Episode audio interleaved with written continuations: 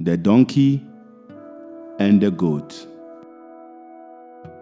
Once, a villager owned a donkey and a goat. He used the donkey to carry loads of articles from the village to the city, where he would walk around the whole day selling his articles. Sometimes he would lend his donkey to others on rent when they needed it.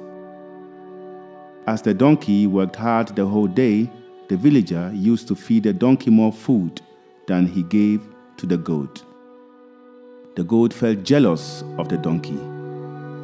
He advised the donkey, You work all day long and hardly get any rest.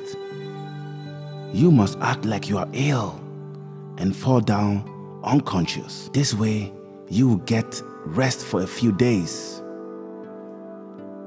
The donkey agreed to this and acted as if he was ill.